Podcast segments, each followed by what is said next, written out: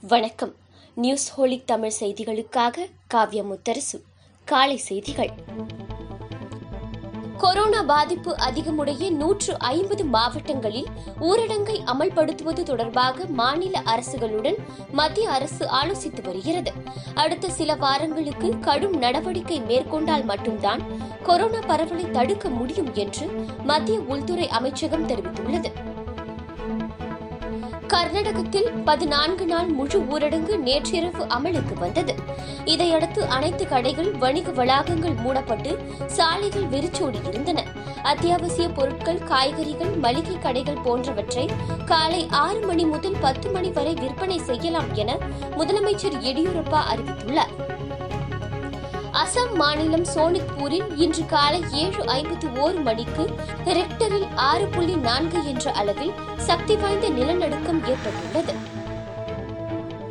Solar systems என்ற பெயரில் நிறுவனம் நடத்தி வந்த சரிதா நாயர் கோழிக்கோட்டை சேர்ந்த அப்துல் மஜீத் என்பவரிடம் நாற்பத்தி இரண்டு லட்சம் ரூபாய் மோசடி செய்ததாக புகார் எழுந்தது.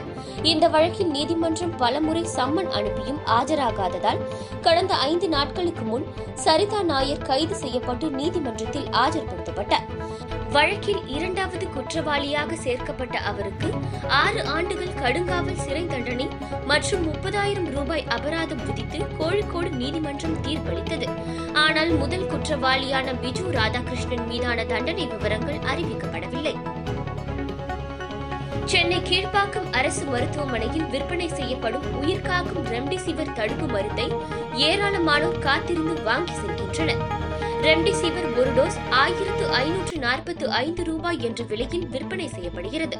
சிறப்பு மையத்தில் காலை ஒன்பது மணி முதல் ஐந்து மணி வரை மட்டுமே மருந்துகள் வழங்கப்பட்டு வரும் நிலையில் இருபத்தி நான்கு மணி நேரமும் விநியோகிக்க நடவடிக்கை எடுக்க வேண்டும் என கோரிக்கை எழுந்துள்ளது.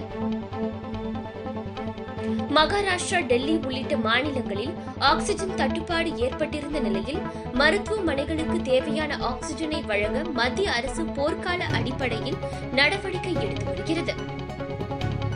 பேராசிரியர்களை கல்லூரிக்கு வரும்படி நிர்பந்திக்க கூடாது என அனைத்து கலை மற்றும் அறிவியல் கல்லூரிகளுக்கு அரசு எச்சரிக்கை அதிகமான மக்கள் கூட்டம் அதிகரிக்கும் தொற்று குறைவான தடுப்பூசி போன்றவற்றால் இந்தியா கொரோனா என்ற புயலில் சிக்கியுள்ளதாக உலக சுகாதார மையம் தெரிவித்துள்ளது.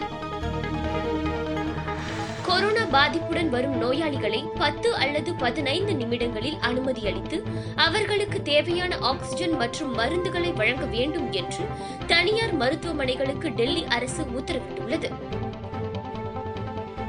இந்தியாவில் ஒருநாள் கொரோனா பாதிப்பு சற்று குறைந்திருந்த நிலையில் மீண்டும் உயர்ந்துள்ளது. கடந்த இருபத்தி நான்கு மணி நேரத்தில் மூன்று லட்சத்து அறுபதாயிரத்து தொள்ளாயிரத்து அறுபது பேர் வைரஸ் தொற்றால் பாதிக்கப்பட்டுள்ளனர். ஒரே நாளில் உயிர்கொல்லி நோய்க்கு பலியானவர்களின் எண்ணிக்கையும் மூவாயிரத்து இருநூற்று தொன்னூற்று மூன்றாக அதிகரித்துள்ளது. அமெரிக்காவில் முழு அளவில் தடுப்பூசி எடுத்துக் கொண்டவர்கள் முகக்கவசம் அணியாமல் வெளியே செல்லலாம் என அறிவிக்கப்பட்டுள்ளது.